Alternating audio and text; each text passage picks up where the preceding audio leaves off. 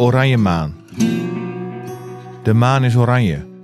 Ik zie de hemel bol, plotseling boven het naaldbos, als ik de lange weg opdraai tussen werk en thuis.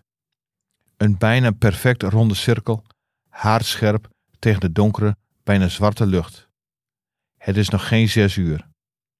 Ik kijk naar de auto's om mij, hoe ze links inhalen, hoe ze rechts invoegen, en ik kijk naar de maan die langs de provinciale weg met me meeschuift.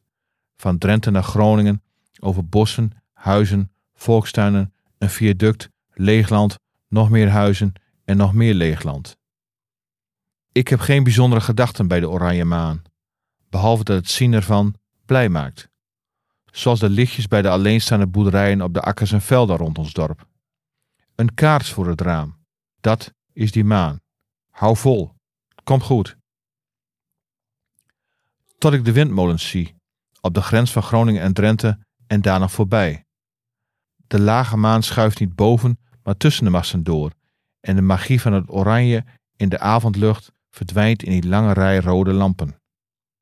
Wat troost biedt is dat de maan er al meer dan vier miljard jaar is.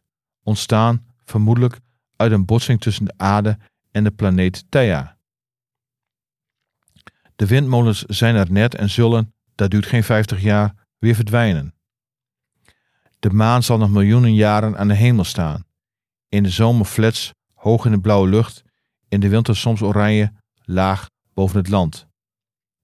Totdat ook het heelal ophoudt te bestaan. Ooit. Misschien.